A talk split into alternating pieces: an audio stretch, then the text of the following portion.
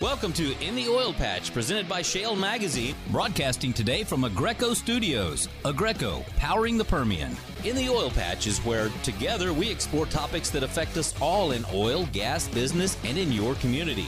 Every week, your host, Kim Bolado, will visit with the movers and shakers in this fast paced industry. You'll hear from industry experts, elected officials, and many more right here on In the Oil Patch and welcome to In the Oil Patch Radio Show. I'm your host, Kim Bolado, and today we have another great show lined up for you. We're going to be joined by Dr. Ian Palmer, released his latest book called The Shale Controversy.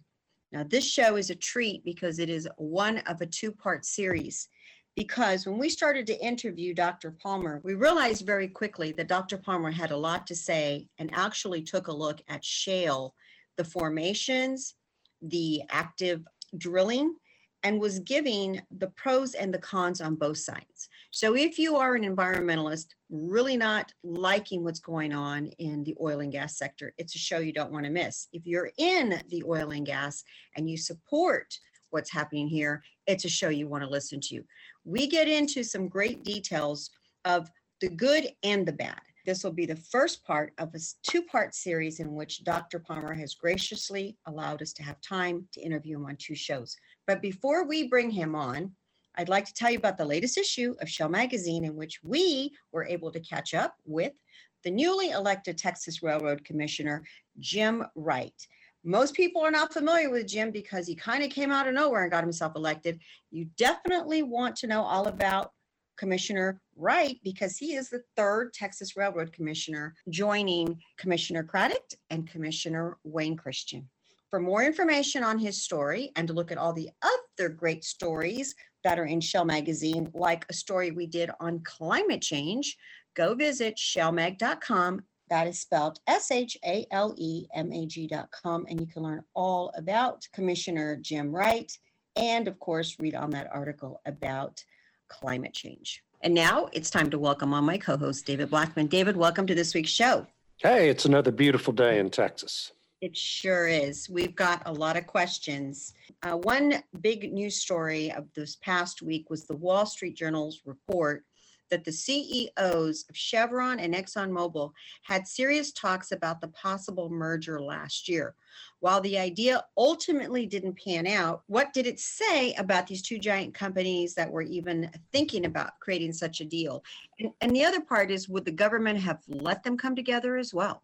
Yeah, that's a good question, isn't it? Um, well, let's do the second part first. I, you know, in, in a Trump administration, uh, might possibly have had the possibility of getting a merger like that done. Um, but I, I got to say that the market shares of those two companies uh, regionally, certainly in the Permian Basin and, and some other parts of the country, is so big that uh, you do wonder that even in a Trump administration, whether that would have succeeded or not. Certainly not in a Biden administration, uh, not in the oil and gas business.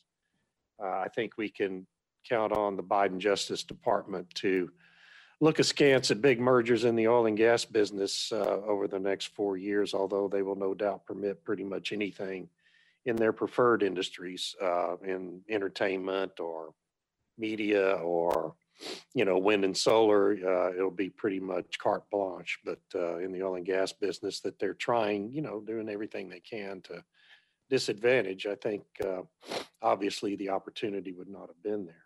Um, but you know what does it say about uh, that they're even thinking about that? Well, you know, it's it's like all these other mergers that did take place.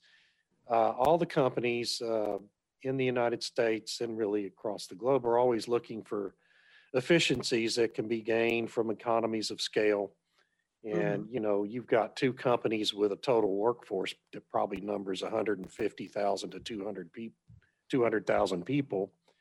And if you were to merge them, uh, you would no doubt be able to find opportunities to significantly cut the workforce, which of course is not a good thing for the workers. And then find other economies of scale where they have operations adjacent to each other, you know, that can be handled by the same field people, same pumpers, things like that. You know, there's a lot of times the government has to approve when these, two, when, you know, two large of companies come together.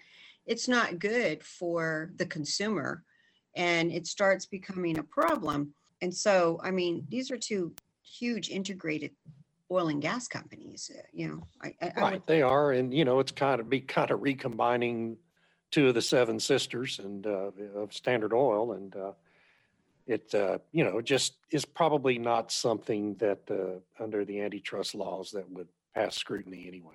Let's move on to Goldman Sachs. Now they're saying that the global crude oil demand will return to pre-COVID levels by August of this year. The firm is also projecting a $65 oil price for later this year. That outcome, I mean, it seems reasonable. No one is saying this, but all of a sudden they're saying it now. What's Yeah. causing it? Well, I, you know, I actually, I, I think it is reasonable. I think both projections are reasonable at this point. Um, because i i for, for a lot of reasons, demand continues to, to come back very strong in Asia and in Europe, despite the restrictions that, that are ongoing in these countries. Demand for crude oil continues to go up and up and up. Uh, here in the US, it's, it's on the same path. And as you see states like California and New York and Chicago now and Illinois uh, talking about reopening their economies now that the election's over and Joe Biden is president. Um, you know, uh, I think that Goldman Sachs and, and other analytical firms look at this and, and, and see that, that demand is going to continue to rise.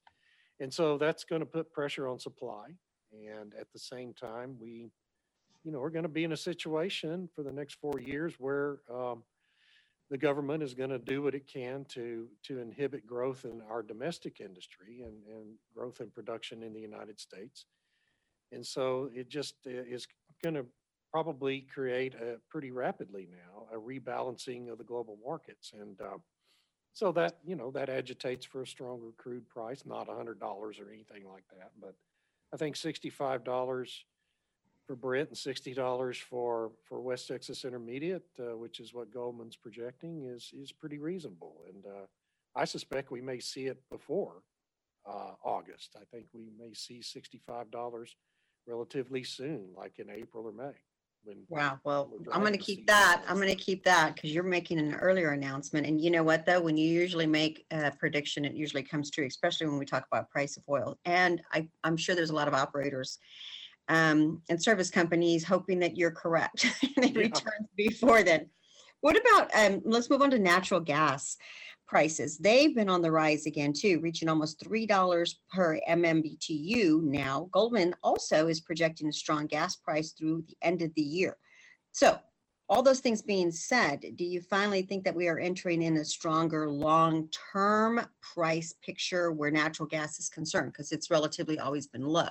Yeah, it's it's been low for a decade now. Um, you know, I, I think we probably are. I, I mean, I think the days of a dollar eighty natural gas, uh, like we saw last August and September, are, are probably behind us at least uh, for the time being, Mhm. uh, and that we can, you know, kind of anticipate prices being more in the three dollar to three fifty range. We still have, you know, an amazing amount, uh, just an incredible abundance of natural gas in these shale plays in the United States and with drilling levels being about half of what they were a year ago. Uh, you know, I, I think that supply is, is, is probably going to remain fairly flat this year. So with demand growing and it continues to grow, natural gas uh, can be used as feedstock in so many different processes and, and manufacture of so many different products that demand is continuing to grow. And, um, so I think it just kind of gets us into a little stronger price picture, Mhm. um, which is good news for for operators. And uh, it's not going to be so high that it dramatically impacts everybody's uh, utility bills here in Texas. And uh, so I think it's going to, you know, we're getting into a healthier situation for everyone uh, related to natural gas going forward. So one last question, because you know, there's been a lot of discussion all over social media about the, you know, nonstop executive orders coming out of the Biden administration. Yeah. A lot of it is, you know, of course, geared at the oil and gas industry and federal lands. You know, Texas, we're, we're kind of shielded from that. But the, some of this global recovery that's occurring and have is it any way connected or related to it, or is it just pre-COVID and other countries opening up?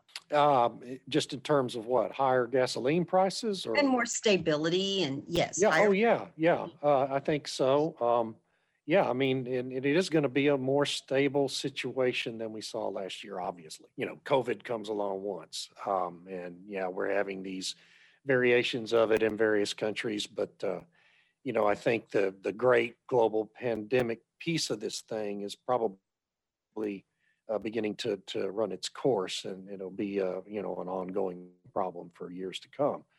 Uh, just in terms of, you know, kind of like the seasonal flu. Uh, Yeah. you know, you're never, it's not going to be like polio where the vaccine gets rid of it entirely. It's, it's going to be more of a seasonal issue going forward. So I, I- that does promote more stability in, you know, really the whole economy, but, you know, oil and gas markets for sure. And um, as we, you know, we talked uh, with Fahad Nazar about a couple of weeks ago, you have this uh, renewed stability in the OPEC plus agreement Mhm. and compliance with that by the member companies. And so everything is becoming restabilized after a year of high volatility. And that, that's, you know, good for everybody, frankly, in the industry and consumers as well. Yeah, gas prices are a little higher than they were, but they're still not where they were two, three years ago, and uh, certainly not where they were five or six years ago. So uh, it's a perfectly sustainable situation in that regard for consumers. Well, uh, you know, it's probably music to a lot of people's ears that feel like they have been in the whooping shed, if you will, for the last year. so you might be able to come out. Well, David, that is all the time we have for this segment. But when we return from break, we are going to be joined by Dr. Ian Palmer, who recently wrote a book called Shale Controversy, an interview that you don't want to miss. You're listening to in the Oil Patch Radio Show, and we'll be right back. Do you know what artificial intelligence can do for your operation? It's probably time to find out. With Aspen Tech software, your business can harness the full power of AI to achieve new levels of performance. Aspen Tech's leading edge solutions are a critical part of the world's largest oil and gas, chemical, and engineering companies, helping them improve safety, sustainability, reliability. Drawing on decades of industry experience, Aspen Tech is using AI, machine learning, and predictive analytics to help companies digitally optimize the design, operation, and maintenance of their facilities. Find out how Aspen Tech can help you win tomorrow with the technology of today. Learn more at www.aspentech.com forward slash AI. Any business can benefit from advertising to the oil and gas industry, but it's really important to partner with a marketing company that has a proven track record with this growing industry.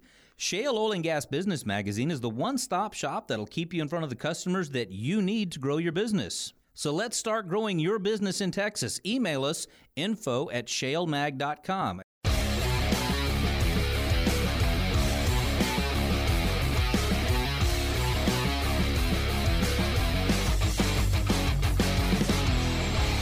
And now, David, it's time to welcome on our guests, Dr. Ian Palmer, PhD in physics. Dr. Palmer, welcome to In the Oil Patch Radio Show. Thank you. I'm honored to be here. Dr. Palmer, uh, before we get into, you just recently released a book called The Shale Controversy, and we're going to, you know, kind of get into the book and everything it's meaning. I want to give our listeners an opportunity to learn a little bit about your background, your education, your career uh, in and out of the oil and gas industry. In and out. That's a good word. uh, yeah, was raised in Australia um, and uh, was a high school teacher for three years and decided that I wanted to do a PhD. And so I did a PhD in cosmic rays from the sun, of all things. Talk about far out and how they travel from the sun to the earth. And then um, um, then I got a job uh, offer in Los Alamos, New Mexico. Spent one year here studying uh, satellite data, again, cosmic rays and energetic particles around the Earth.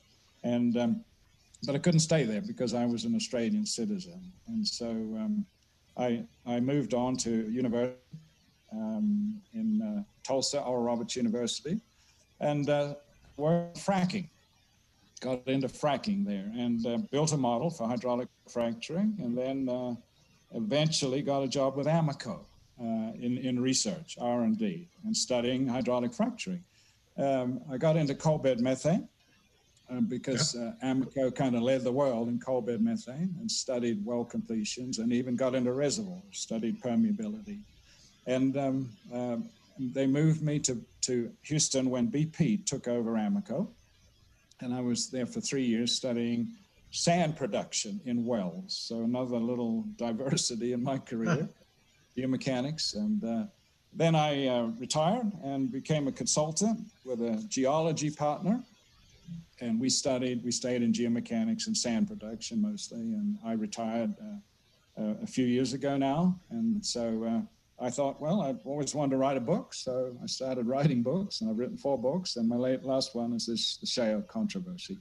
Um, I should have said that when I was consulting for several years, I did some modeling of uh, shale, um, uh, fracking um, um in, in shale, shale oil and shale gas, and had some success there. So that's it uh, Dr. Palmer, just so you know, I uh, at the time you were with Amoco and and in BP too, uh, developing the Fruitland coal and other coal bed methane reservoirs. I was with Burlington Resources and uh, oh, okay. yeah, and, and dealt with many people from Amoco and BP, and some of the best people I ever, you know, worked with in the industry yeah. were, were, from yeah. those companies. It's just a, yeah. a great organization.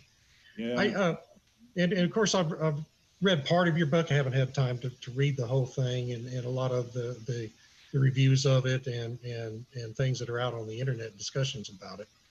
And, I, I and it's very interesting to me because it tells both sides. It, it kind of tells the story from both perspectives of, of, of the environmentalist community and perspectives of the oil industry and gives a very balanced look. So I, I think uh, before we get into questions about it, I want to give you the opportunity to just lay out the, the basic thesis uh, of the shale controversy that, that you lay out in your book about all the things going on around shale development and hydraulic fracturing over the last 15 years. Yes, um, I started out um, by um, um giving talks about uh, fracking, fracking, and that expanded into earthquakes when Oklahoma got hit by the earthquakes. Sure. And I gave uh, I think I've given 30 talks about that. And out of that, um, I was invited to write kind of a memoir. And so I started out with fracking. And, and I, as you correctly said, I, I, I wanted to be balanced. I wanted to present both sides. And so um, I, I, I, did that. And um, um, um, um the pros and cons of fracking, really. And then um, got into uh, uh, the the um, global warming thing hit me. That came up about that time, and I thought, um, why not extend this because that's controversial. So, and I didn't know that much about it, but I thought, well, let me get into, it, let me look into global warming and find out as a physicist, you know, uh, what what what is involved here, and uh, and and I got really interested in that. And again, I, I found pros and cons, and so I thought, okay, I'll be I'll be fair, and so I added that to my book, and so the book started out as a book about fracking, and lots of the early chapters are about the pros and cons of fracking, and then I thought I'll tack on, you know, uh, um, the section about global warming, potential climate change, and I sent it to my brother to review and he said, Ian, you've written two books. You've got one on fracking and you've got one on global warming. And I realized he was right. And I thought, I don't want to write two books. I, I, I worked so hard on this. I just wanted to stay in one book. So I thought, how can I present this? And then the topic came, the shale controversy. I can, I can put everything in one book under the, the, the heading of the shale controversy because everything in the book is con- controversial. And so that's how that happened. So, for every probably, I guess, negative, there's a positive. Uh, when we come back from break, we're going to start really getting into the book pertaining to what are those specifics. And I think the fact that we're going to talk about shales, the formation, uh, the hydraulic fracturing, and then also talk how the controversy on the environment, where are we at with climate change, and, and how hyped up is it really? I want to get into that too. But we do have to take a quick break. You're listening to In the Oil Patch Radio Show, and we'll be right back. Hi, folks. Alvin Bailey here. Did you know Aggreko is proud to sponsor In the Oil Patch radio show? Aggreko has served Texas oil fields for over 10 years, supporting producers with temporary power to get their product to market. When utility power is not available, Aggreko is your reliable alternative.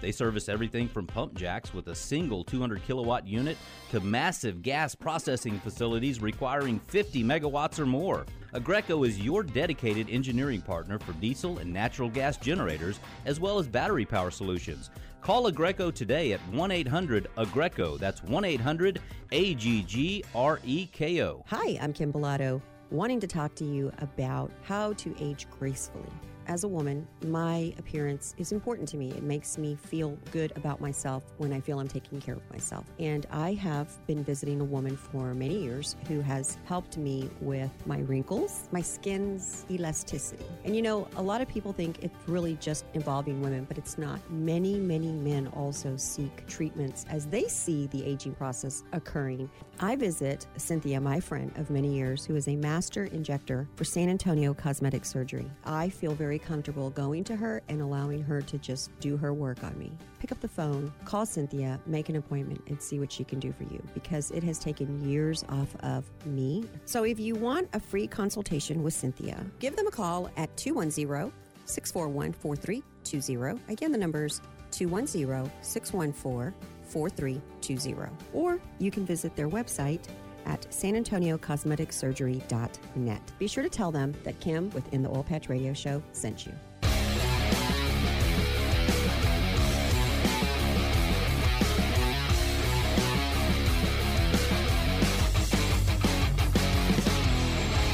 And we're back. You're listening to In the Oil Patch Radio Show. Our guest today is Dr. Ian Palmer, author of the Shale Controversy book that is out now. A great book to get. David, I know you have a question for Dr. Palmer. Go ahead. Yes, uh, and, and and of course, uh, Dr. Palmer or Ian, you, you asked us to call you Ian. Um, the title of the book is so perfect because, as as as we all know here, sitting here, and we write about constantly in Shale magazine, uh, there has been great controversy surrounding shale development, hydraulic fracturing. Um, I was in the government affairs arena in the industry in my career, and and in 2008 uh, we saw, you know, a the the the uh, environmentalist groups and the news media, and really even the entertainment industry mount this campaign, began mounting a campaign to essentially demonize hydraulic fracturing um, as as this evil force and pernicious threat to the environment, and uh, and so there's been a great. I mean, my gosh, we had episodes of almost every TV series on network television, uh, blaming fracking for, for all manner of things. But um, but as you know, we've also had the development of the science around it, where seismicity and and flaring and and all these controversial issues have developed around it. So I, I just I wonder what you know made this particular moment in time, uh, in in your view, the right time to publish this book. Book. It certainly seems like the right time to me to do something along these lines. Yes, I, I have hoped that, and I'm well aware of the political situation now. And uh, just a cute story when I, as I, when I was um, soliciting for my talk on fracking and earthquakes, uh, um, the response was often, well, if frack's good, good or bad. And so uh, in Dallas, where I did this, they Denton? wanted me to say, fracks are good. okay. and I said, well, I said I present both sides of the story. Yeah. I went to uh, Durango, Colorado, with uh, you know a lot of environmental liberals there, and I said they I, they asked me the same question. I said, well, they wanted me to say fracks are bad, and so it it it was very political, and um, and I, I I realized I needed to be careful, but I was honest. I'm a straight shooter, and I said, look, I want to present both sides of this okay, every aspect of it. So, for example, um, uh, contamination of uh, aquifers, okay? And, and, and again, I was coming out of the shale, oil and gas, um, which has been a revolution the last 20 years. I said, uh, shale fracks, they start deep. They're usually deeper than 5,000 feet. Aquifers are usually shallower than 1,000 feet. And I said, it's been proven that the fracks never grow up into those aquifers. Right. Okay, we've got measurements that prove that, and so I can say you know things like that. But then I can also admit that uh, sometimes the aquifers have been contaminated, and so what's that do to? Well, it's uh, well construction. It's generally a poor cementing job. Okay, and and and it's good for the press to point that out, and it's it's it's it's Sure. good for oil companies to uh, be honest, be transparent, uh, admit it, and fix it up promptly and get that fixed up. So Right. That's a, that's an example. So um, if you want another example, um, Sure. uh, water usage. Okay, um, uh, fracks.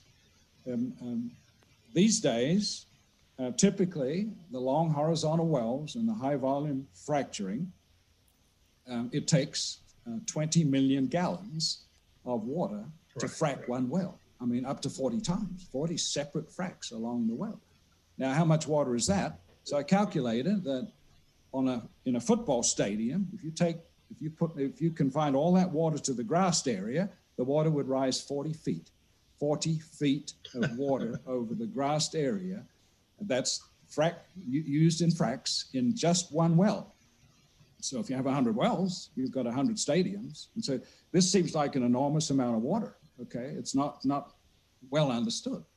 On the other hand, and if you're in a drought area like we are in New Mexico, you really need to be thinking about that. You need to be making sure that information is out. You don't want to be competing with ranches and irrigation and and, Right, or drinking water for the cities, yeah.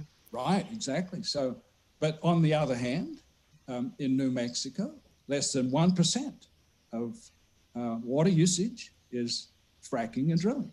Less than 1%. The, the, big, the big elephant is uh, irrigation, seven, 70%. something like Exactly. that. But there's two sides to the story. And Right. and Dr. Palmer, when we come back from break, we're going to get back into the two sides of the story you're listening to in the Oil Patch Radio Show, and we'll be right back. Remember this name, Oilfield Experts, to locate any part, anytime for your automotive or oilfield equipment needs. Oilfield Experts' specialty is those hard to find oilfield parts for your fleet maintenance needs, and we've been providing those parts and accessories to keep your tools turning since 1965. From the auto repair shop to the pump jack, call us for the right part right now. Write down this number Oilfield Experts, 210 471 1923. Again, that's 210 471 1923. And visit us on the web at theoilfieldexperts.com.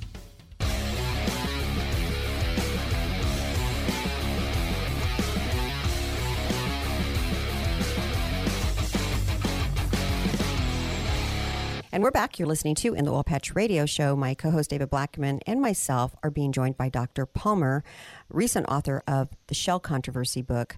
David, I know you have a question on flaring for Dr. Palmer. Go ahead. Yes, and, and, and just so everyone knows, like we haven't done this yet, but Dr. Palmer's book, The Shale Controversy, is available at Amazon.com, Barnes and Noble, and I'm sure every other major bookseller. It's easy to find, and it's really a great read. Uh, uh, Ian, the, the issue of flaring, of course, in the Permian Basin has been a huge issue in Texas here, here over the last three or four years, uh, as a great deal of the natural gas wells or the oil wells have been brought online haven't been hooked up until just recently to natural gas pipelines. And so we've had a, a high volume of flared gas going on. And, and really, I think, isn't that that issue has really kind of plagued the industry in every major shale play since since the Barnett Shale, the, the, the advent of the Barnett Shale began in 1979. Isn't that correct? Yes, yes. The the um, um, the the Permian and the Bakken in North Dakota uh, are, are, are the main problems now. Um, Right, And um, it's um, the the bottom line is that we should we should control that because it's in everybody's interest to control flaring. For example, one percent of um, U.S. shale uh, gas production uh, is is flared. Okay, one percent is lost. Yeah, it's yeah, wasted. That amounts to two million dollars a day. Okay, every day, two million dollars are wasted on flaring. And so, um, you know, there's things we can do about that. Um, I mean, in the Permian, they they lowered the flaring um, not too long ago by uh, installing a processor, a gas processor, in a pipeline, and that made a huge difference. Okay, um, and there's new technologies there. For example, uh, um, uh, Edge LNG is a truck that can come by and uh, they can you know, they yeah, can we wrote an article that, about them. Yeah, convert that gas ago. into LNG, and then they yeah. can truck it, you know, or whatever, whatever. And so uh, now, how many trucks there are out there, I don't know. There's probably not not not enough. But I mean, and the last thing I would say is that um, the World Bank uh, set a goal of uh, reducing flaring to essentially zero by two, 2030. Okay, yeah. and and I'm checking my notes here because uh, uh, two companies um, joined that, and it was uh, Shell and Occidental. Now that's 2030, so that's still 10 years away, and I think they could do that faster. In New Mexico, they've got meetings now going on in our portion of the Permian, which is the Delaware Basin, and they're, they're aiming at 2026. And yeah. I, I, read about a lawyer that said that's too long. We want it to be 2023. I think 2023 is too quick. I think they probably need six years to get a hold of this. But I, I read, I should have said this at the start, but there were some bad numbers that came out of Texas, I think. Uh, uh, one was that um, uh, 5% of, of, of, the gas production was being flared, 5% of the gas of this one company. And in some wells, it was like 25%. I mean, that's enormous. That's, that's, mm-hmm. that's huge. Well, Dr. Palmer, let me ask you. We had uh, the fallout from the uh, price uh, and demand crash in 2020 had big implications for the domestic shale uh, businesses and the U.S. energy security. Talk to me about your views on how this impacts the industry and how they might um, recover from this, especially when we're talking about they're losing $2 million a day in flaring. I mean, right there is a uh, an excellent opportunity to figure something out and, do, and try something different. But what can they do to recover and, and have a better business model? Yeah, that's a complicated question, I think, because um, um, I think it partly depends on what your position is in regard to global warming. Okay, um, if if um, if companies um, um, don't really believe in global warming, and, and I've talked with engineer friends who, who don't. We've had some interesting discussions about that. Then, um, then that kind of goes off the table, okay? Except that um, governments and um, uh, big banks and things like that are putting it back on the table. So I think that that the, the future is heading in that direction. Uh, on the other hand, um, uh, production will be around um, of oil and gas, uh, oil and gas usage will be around um, uh, for decades. Okay, this this business of, um, of, you know getting out of oil and gas by 2030 is is is, is nonsense, really, as as Daniel Yergin points out. Right. Right. So um, so we've got to get um, control of that. And, and 2050, I think, is a reasonable number for net zero um, carbon, which means that you can still produce oil and gas. Uh, BP, um, in their aggressive uh, prediction, uh, say that there'll be 40%, I think it's 40% or maybe 35% of oil and gas in by 2050 still being used and consumed. Uh, right. DNV GL predict 45%. So somewhere around 40%, I think, we, we need to keep on developing oil and gas. Okay, I'm not an economist, so I can't um, really talk to the cost aspect of this. But but I think it's really important for people to understand, you know, and really really uh, grasp this that oil and gas will be around um, uh, 2050, and and uh, BP have already they're, they're kind of leading the way, you know, in, in acknowledging climate change or uh, global warming. They're saying we're going to cut oil and gas by 40 percent by 2030 okay, which is pretty, that's pretty right. radical. And um, Occidental uh, are kind of even more radical. They're, they're, they're, they're committed to reducing, to, to reaching net zero by two, carbon by 2000 emissions by 2050. But what's different is they will include their product. Uh, oil and gas industries are different. Okay, we have our own. They have their own footprint, right? I mean, the engines and things that they Okay, but but they also produce oil and gas that, when burned, goes to CO2. So methane leaks in pipelines and wells uh, make them different. And selling the product that is burned to CO2 makes oil and gas companies different too. And so for, for Occidental to come out and say, we'll cover uh, our product as well as our own footprint is astonishing. I mean, that's amazing. They, I think they're going to become a carbon management company. So, so there's movement here. There's there's people who are leading, and there's people at the other. There's companies at the other end who. Uh, don't really want to acknowledge. Right. You know, right, right, right, right. When we get back from break, I want to get back on the topic of global warming because I think we also have a discussion of here where we can talk what is the perception in the community uh, at large, and are our elected officials um, creating more problems for uh, how we understand the path forward? You're listening to the Oil Patch Radio Show. We'll be right back. Are you a business owner feeling overwhelmed where to begin your business's online presence? Maybe you've spent thousands of dollars in the past just to be highly disappointed with the results.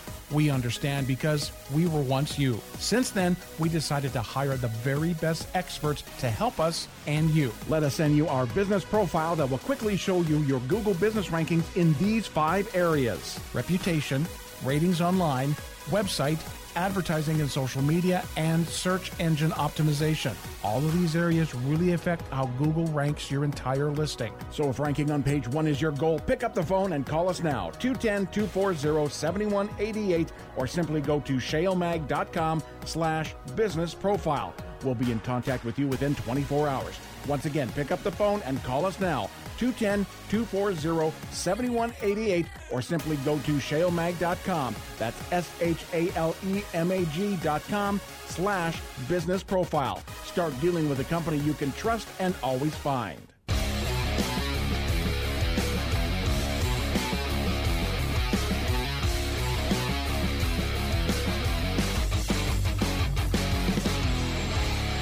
We're back. You're listening to In the Oil Patch Radio Show. I'm with my co host, David Blackman, editor of Shale Magazine. We're being joined by Dr. Palmer, author of a recent book released, The Shale Controversy. And Dr. Palmer, I just want to make a statement about climate change, uh, elected officials, and energy companies, and general perception. And it seems like to me, as a, a, a, grandmother, a person who's never worked in the energy industry, but yet to hear that there are so many people terrified out there. Parents do not know how to speak to their children on uh, what's happening with climate change. Elected officials are not helping the matter by we have 12 years left or we're going to perish, scaring the heck out of our children. And I just kind of wish that the rhetoric would slow down a bit because people are having a very hard time understanding this very, very, very complicated topic oil and gas energy and how it fits into the environment. So, David, I want to leave the last question to you because I do want to talk about the Paris Climate Accord. Go ahead, David. Well, yes, uh, Ian, uh, the, Paris Accords, of course, you discussed that in your book and, and the potential implications for the shale industry. I it, it, it's such an interesting question to me. We, you know, of course, I, I anticipate uh, incoming President Biden will pretty quickly move to re-engage the United States in, in those accords uh, that President Trump recently took us out of. Um, that's an interesting thing to me because the United States, you know, has really kind of been ahead of its goals that, that it would have been uh, tasked to try to meet under those accords. Uh, thanks in large part to the fact that we've replaced uh, such a, a, huge amount of coal based power generation in this country with natural gas fired generation. And, and so I want to give you a chance to talk about that and and what you see as the implications for rejoining the Paris Accords are uh, for the shale business here in the United States. And I agree totally. The shale gas revolution has been a phenomenal achievement, okay, as far as energy goes. It, it, it, it means that uh, cheap energy for cars and trucks and our homes, heating our homes. Um, and, uh, and it also means we've become self sufficient in oil and gas the first time since 1947. The shale revolution has done that as it got it from gas into oil. Um, I, I did a quick calculation and showed that we've saved $2.3 trillion since 2009 when, when, uh, when our imports started falling. And so it's a phenomenal success. And um, it, it, it seemed, this, this seems strange to um, oil and gas companies to be confronted by the radical movement on the other side. It's as if we've done this fantastic thing for the country and the world, really, moving millions of people into the middle class by right. cheap energy. And, and yet now we're heavily, heavily criticized for, you know, for producing oil and gas. I mean, it's a tough position for companies to be in. What you said, David, is absolutely true. Uh, because of cheap gas, because of shale gas success, um, um, um, many, many power stations have changed over from oil to gas. And so gas has often been viewed as a, a halfway house, a bridge to the future. Right. And, mm-hmm. and, I think that's a good place to be. As a physicist, uh, when I studied global warming, um, I, and I can say this quickly that um, the um, CO2 concentration in the atmosphere is far higher than it's been in a million years.